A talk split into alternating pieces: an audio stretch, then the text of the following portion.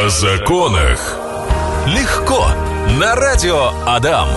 И вот она очередная среда, и вот мы вновь говорим о законах легко. Наши практикующие юристы Мария и Яна здесь в эфирной студии радиостанции Адам. Здравствуйте. Здравствуйте. Здравствуйте. Как ваши дела? Вы довольны, вы счастливы, вы улыбаетесь. Мы Процесс с, выиграли обед- мы с какой-то? обеда, Павел. А, вы с обеда. Вы с обеда, хорошо. Сегодня мы будем говорить о разводах о разделе имущества. Поэтому наших слушателей я призываю подключаться к нашему диалогу. Если у вас есть э, вопросы на, на данную тему Viber, WhatsApp и Telegram 8 912 007 0805. Я немножко покопался в статистике. Э, Есть цифры по количеству браков и разводов в Удмуртии. Э, Значит, это данные Росстата. Э, 2021 год. Браков 7872, а разводов 5594. Практически поровну.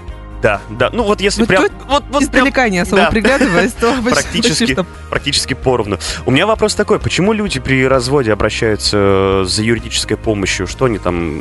Потому что сами не могут разделить, э, кому что достанется, или как? На самом деле это очень сложный процесс. Ни разу еще не было такого, что спор о разделе совместно нажитого имущества проходил как-то очень легко, так и непринужденно. Потому что если, в принципе, а, легко и непринужденно как-то это должно было бы пройти, то люди взяли и сами договорились обо всем. Мгм. До нас бы не дошли, Да. да. И второй момент это то, что а, людям всегда нужен какой-то, так скажем, а, третье лицо, которое будет пе- переходить от, от одного к другому в стадии переговоров и вот э, пытаться договориться как-то более-менее мирным путем, потому что бывают случаи, когда кто-то делит э, ложки, вилки, туалетную бумагу, все что угодно, вот все, что вы видите в своей квартире, все это можно попилить. И когда доходит до абсурда, здесь без третьего лица просто никак не обойтись. Очень много нюансов. Люди, когда делят имущество и доходят до абсурда, они наверняка, ну, по факту им нет в этом необходимости, просто они хотят... э, Да, да, Да. именно Здесь психологически, то я есть щас у получается неё- у унизить него всё там как-то. заберу. Обалдеть. Э, у, у меня еще такой вопрос. Ну, то есть, э, по факту обращается просто, чтобы вы были м, таким, э, условно, посредником между их разговорами, да? Вот, или Это, так скажем, основная причина, одна из основных причин. И очень часто встречается такое, что а, если в споре о разделе совместно нажитого имущества присутствует хоть с одной стороны представитель, адвокат, юрист, то обязательно с другой стороны тоже будет э, представитель. что это у него есть, а у меня нет? Потому что, ну, во-первых, это сложный процесс, а во-вторых, а, а, к кому-то представителю одной стороны невозможно э, как-то субъективно, объективно, так скажем, Мгм. подходить к спору. И поэтому вот обычно представители встречаются где-то на стороне и, И начинают обсуждать. да, обсуждается вопрос. И обычно э, представители договариваются, все, все происходит хорошо и замечательно, а потом они возвращаются с э, решением, с Сторонам. предложением к сторонам, и они начинают, «А, нет, нет, нет, я ему это не отдам. Очень тяжело, эмоционально тяжелый процесс. Мгм. Поэтому, в принципе, когда на консультацию приходит, можно изначально у обращающегося лица выяснить, на что он готов поступиться, там, допустим, подвинуться в сумме, может быть, отказаться от гаража, допустим, нафиг он тебе нужен, если у тебя и машины нет, да? Картошку хранить, да? Ну да. Ну, а оставь ему, раз у него машины есть. То есть вот такие нюансы, сразу понимать, где мягкие места, где можно сразу, выходя в процесс, знать, э, как можно мировое соглашение заключить, чтобы не затягивать процесс. Помните те времена, когда раньше на всех телеканалах, ну, таких более-менее популярных, просматриваемых и федеральных, э, были вот программы наподобие там э, «Час суда», «Час туда», э, и там постоянно вот этот раздел имущества, это так было интересно наблюдать, вся страна собиралась после работы, после, после работы, после ужина на диване у себя в квартире вот смотрели эти передачи. Терпеть не могу такие передачи. Но вам, как человеку, который работает в этом во всем, вам наверняка, да, это неинтересно. Наш слушатель написал, квартира, говорит, куплена в ипотеку до брака, прожили в браке два года, платилась ипотека в период брака, оба работали. Может ли бывшая супруга начать раздел этой квартиры как совместно нажитое имущество, то, что ипотека платилась э, в период брака? Вот такое сообщение пришло. Ну, начнем с того, что всем, наверное, уже известно в этом мире, что все, что куплено до брака, является собственностью того, кто это купил. А, разберем этот случай, да? Давайте, да. Еще раз. А, Квартира была куплена до брака в ипотеку. Брак был заключен, два года они прожили в браке, брак расторгли, и на этом все, собственно, все. Вопрос, а может ли бывшая супруга а, Претендовать? Претендовать на половину этой квартиры, естественно, нет, потому что квартира была куплена до брака, это как бы все не а, таб- табу, нельзя пилить такую квартиру. А тут другой вопрос у нас встает, да, Ян? Да, Они там же можно попилить вместе. платежи, которые вносились в счет ипотеки. Они же вносились из семейного бюджета, то есть оба супруга зарабатывали деньги и в общую копилку складывали. А может, у нее лежало там где-нибудь? вот, Может, тут она только ногти делала, сумочки то- себе то покупала. Это не важно. Э, Семейный суд, в принципе, смотрит там в этот период, кто работал, кто не работал, кто-то в декретном был, это тоже зачитывается, что все равно это совместное имущество, да. А вопрос в том, как платежи на эту ипотеку вносились. Может быть, не, не одним из супругов вносились, а вообще третьим лицом. Это могла быть мама, бабушка, тетя, дядя. Вот тогда вот сложно будет что-либо там пилить. Хочу немножко еще прояснить. А, смотрите, когда мы живем в браке, неважно, допустим, вот у нас, как обычно, Павел с вами в браке, да, давайте представим. Так. 100 тысяч рублей у вас доход, 50 у меня. Мгм. Это не значит, что вы зарабатываете 100 тысяч рублей, а я 50. Это значит, что 100 плюс 50 будет 150 и делим пополам. То есть у каждого доход 75 тысяч рублей, грубо говоря. Обалдеть. Вот Вот, так она, это- эк- экономика. Примерно так это работает. И а, вне зависимости от того, а, и квартиру вот вы купили, например, до брака, да, вы же еж- ежемесячные платежи по ипотеке, вы ее платите. Вы, Мгм. вы их платите стабильно, исправно, как добропорядочный гражданин, а вы их, я извиняюсь, из каких средств платите? Да. Из Есте- семейного из бюджета. семейного бюджета. И а, поскольку вы платите на свою квартиру, которая мне никак не достанется, как, э, деньги, которые как бы Из семейного отчасти бюджета? это мои Ага. тоже, Мы да? могли откладывать эти деньги вообще на другую ипотеку. Да, а вы берете и, у меня забираете мои деньги, Павел, как вам Ну не я же стыдно? говорил, Маша, оставь, я сам заплачу. В общем, я имею право претендовать на, а, ту, на ту половину уплаченных средств на ипотеку. Грубо То говоря, за за два года года мы- брака вы Мгм. заплатили там 200 тысяч рублей по ипотеке, 100 тысяч рублей мои, потому что вы их у меня отобрали. Если, А не, никакого. если не доказать, что платил ипотеку кто-то третий. Да. А, Вот прямо сейчас дописочка к сообщению «платил только я». Ну, Всё. вот вам привет. Э, Вполне можно встретить такой иск от бывшей супруги, но мы об этом не расскажем, наверное, да? Мы сохраним это в тайне. Конечно, конечно. Сохраним это в тайне. Продолжаем э, разбирать ваши вопросы и ваши сообщения. У меня вот э, такой вопрос к нашим юристам. А, бывает такое, что... Что там? Чуть позже, да, вернемся. Бывает такое, что, например, э, люди состоят в браке, и родители им оставляют свою квартиру, уезжают там жить куда-нибудь загородный э, дом, дарит им свою квартиру. Вот потом э, эти ребята, что-то у них не сошлось, не получилось, они условно разводятся. Как здесь будет происходить? Будут ли вообще делить эту квартиру? Я очень люблю вот это слово «оставили квартиру». Оста- Оставили. Это Что значит Это оставили? очень- не правовое основание. Прос- простое вот обычное разговорное слово. Ну так же все говорят. И тоже не говорит там, мы подписали бумаги, мы теперь собственники.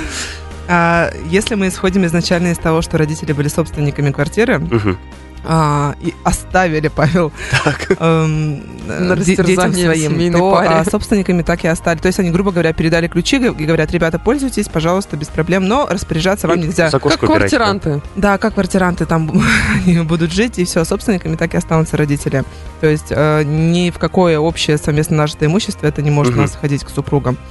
Если же а, у нас родители эм, Щедрые были и подарили. да, оформили договор дарения, То, как известно, у нас а, подаренное, оно не делится. То есть, кому подарено, тот и владеет. то же самое с наследством.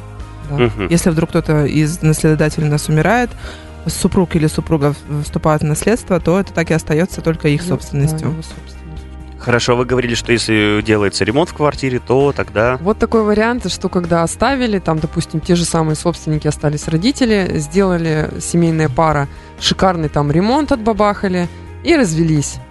Так вот, эм, одна из сторон может претендовать на часть средств вот этих вложенных в ремонт, но для этого нужно будет подтверждать документально, то есть, что вот она затрачивала суммы на стройматериалы, там, не знаю, на, на работников, э, договоры заключала подрядные. Ходила обои выбирала.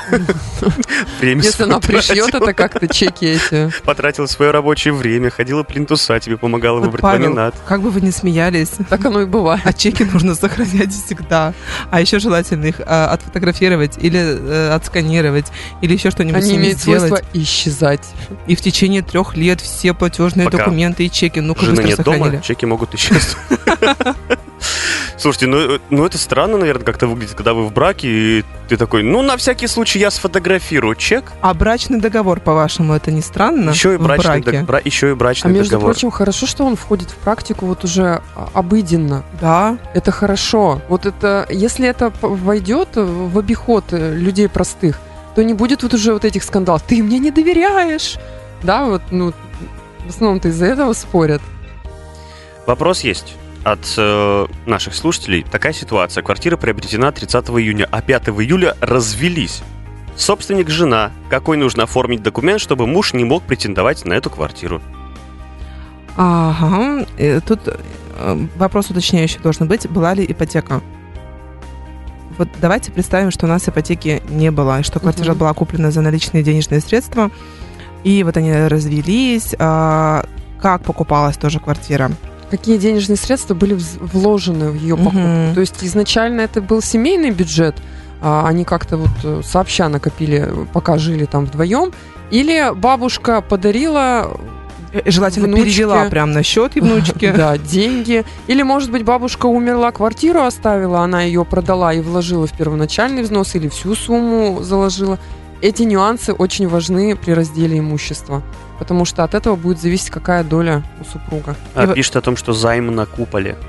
А, Займы тоже бывают разные, они либо залоговые, как ипотека как раз-таки. Мгм, мгм. А если это просто займ, то ну, нормально. Не ипотечный получается у нас договор. Что в итоге, какой нужно оформить документ, чтобы муж не мог претендовать на эту квартиру? Если мы исходим из того, что займ Мгм. на куполе был а, просто займом, не залоговым обязательством, да, то есть э, при что такое залоговое обязательство ипотека? То есть если вы перестаете платить по займу либо по кредиту, у вас забирают квартиру. Вот так вот. Квартира как в обеспечении вашей платежеспособности. Мгм.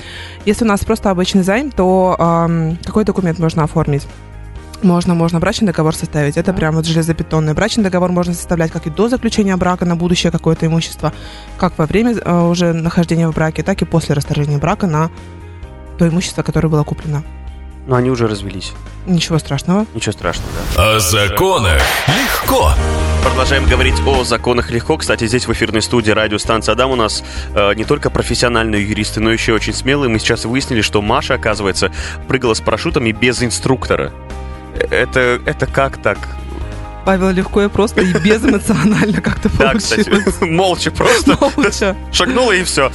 Давайте будем возвраща- возвращаться к теме нашего сегодняшнего разговора. Говорим про раздел имущества при разводе. Э, Хотели затронуть такую тему, как скрытая доля одного из супругов. Что это такое? Это очень ам, такой скользкий тип, так скажем, Так. назовем его так. А, это когда в браке покупается какое-либо имущество, пусть то будет э, машина или квартира, Мгм. И записывается собственником только один человек. Такое возможно, такое вполне нормально, если у нас, допустим, не ипотека, опять-таки, не, не какие-то другие кредитные от- отношения. А, легко и просто. Купили квартиру, купили машину, записали на одного, на жену, например, только, и такие развелись, и все. И, а, а кто собственник? А жена собственник. И муж такой расстроился и ушел. А нет. А эм, жена, поскольку она как, как будто бы единоличный собственник, идет и продает машину или квартиру. Идет, продает, и все, спокойно продала, деньги получила. Новые собственники живут, радуются в этой квартире, например. А потом, спустя какое-то время, муж, обратившись к юристам или кому-нибудь еще, узнал о том, что, оказывается, у него там есть скрытая доля. Послушал программу «Радио Адам». Да, Ну, как вот вариант. о законах легко. Потому что у нас все общее совместное, и должна была быть половина его. И а, получается, супруг с момента того, как он обнаружил э, о том, что жена Была продала э, то или иное имущество, он может обратиться к ней а, либо с требованием о признании сделки купли-продажи недействительной, и то есть а, обратно вернется это в собственность, либо о эм, компенсации Компенсация. половины стоимости такого Обалдеть. имущества, потому что вне зависимости от того, кто является собственником по документам, все у нас делится пополам. И каждый раз обра- э, хочу обратить внимание, когда вы покупаете квартиру, например, это очень важно. А, нужно согласие супруга. Неважно, в браке оно. они или не в браке, нужно дотопать до нотариуса и согласие супруга на продажу квартиры а, получить. У меня Даже, даже если собственник один. такой вопрос. А там есть какие-то временные э, э, рамки? То есть, когда ну, супруг может обратиться, что вот он узнал Три Срок года давности. три года. с момента того, как он узнал. что Три. квартира, Ага. например, была продана. Нам пишет постоянный наш слушатель. Добрый день, уважаемые гости. Вопрос такой. Отец умер в 2008 году, и мы не предъявили сразу в МФЦ свидетельство о смерти. Все эти годы шли коммунальные услуги, потом звонили в, в общем, в СУКС, в УКС, наверное, объяснил, объяснил как-то так. э, а, объяснил так-то, так-то. Они говорят, что мы можем списать э, долг только после э, последние три года. Боже мой, как я ужасно читаю. Если человек умер 14 лет назад, свидетельство о смерти э, есть что делать. Спасибо. Вот, боже, я прочитал ваше сообщение.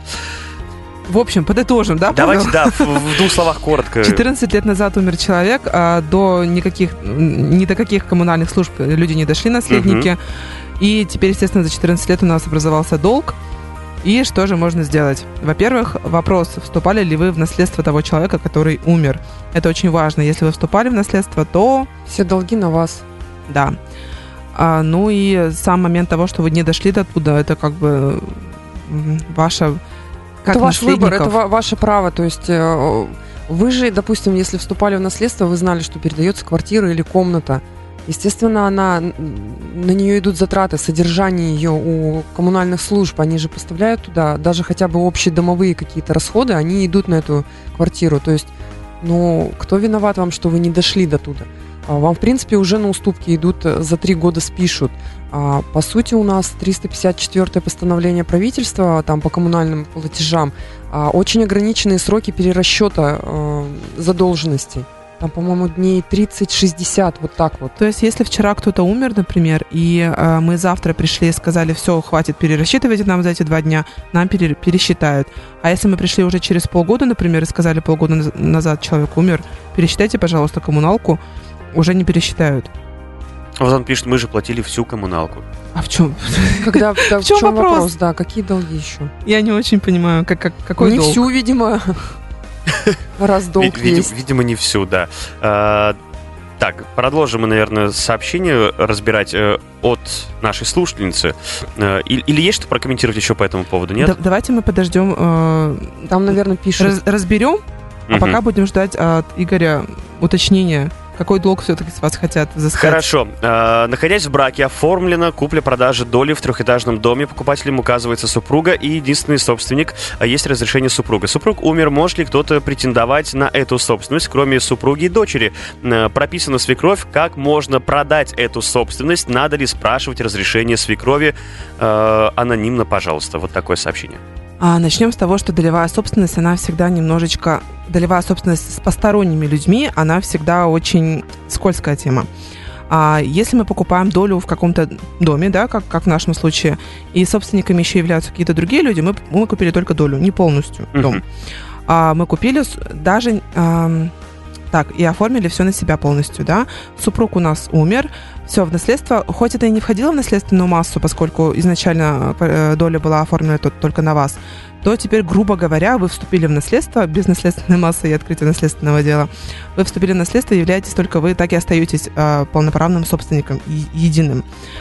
А свекровь здесь никоим образом вообще не может претендовать на право собственности, потому что она только зарегистрирована. Прав- э, регистрация по месту проживания, она у нас не влечет за собой возникновение права собственности. Да, но тут другой вопрос возникает. А не является ли она еще вот как раз тем самым дольщиком вот в этой собственности? Даже если и является, то свою-то долю мы все равно можем продать, так ведь? да. Вопрос, как это сделать, обязательно нужно других дольщиков уведомить о том, что вы собираетесь э, продавать свою долю. Предложить им в первую очередь. Да, и вы обязаны по закону им предложить. Оформить это нужно как? Заказным письмом отправляем с уведомлением, и все. Да можно постучаться И под роспись. роспись, под роспись. Если вам не отвечают, это нормально. Главное, там прописать какой-нибудь срок 30 дней, вот вам на раздумье, либо покупаете, либо нет. И все. Если они не выкупают вашу долю, не, не претендуют на нее, идете продавать, продаете кому-нибудь другому. Очень много риэлторов, очень много людей, которые выкупают такие доли, да? Да. Это не проблема. Э, Сообщение, э, продолжение есть от нашего слушателя. Он говорит о том, что я имею в виду, что мы платили за умершего человека столько лет. Можно ли как-то вернуть деньги или какой-то перерасчет сделать? Все чеки есть за все эти годы. К- к- Коротко ясно сразу по делу, к сожалению, к сожалению, нет. Ну, Вот представляете, 20 лет прошло, я такая платила, платила, пришла, а дайте мне деньги обратно. Там уже компания даже разорилась, уже не знаю, что там произошло. Всегда есть сроки, всегда есть сроки. Вы зачем тогда платили? К вам бы пришли в суд, э, подали бы иск, а вы бы такие пришли и сказали, человек умер. Все, другой вопрос, тут уже бы и не взыскали. А тут вы добровольно платили а тут вы добровольно платили. Ну что, на сегодня все. Спасибо вам огромное. Мы с вами встретимся также в среду э, после обеда.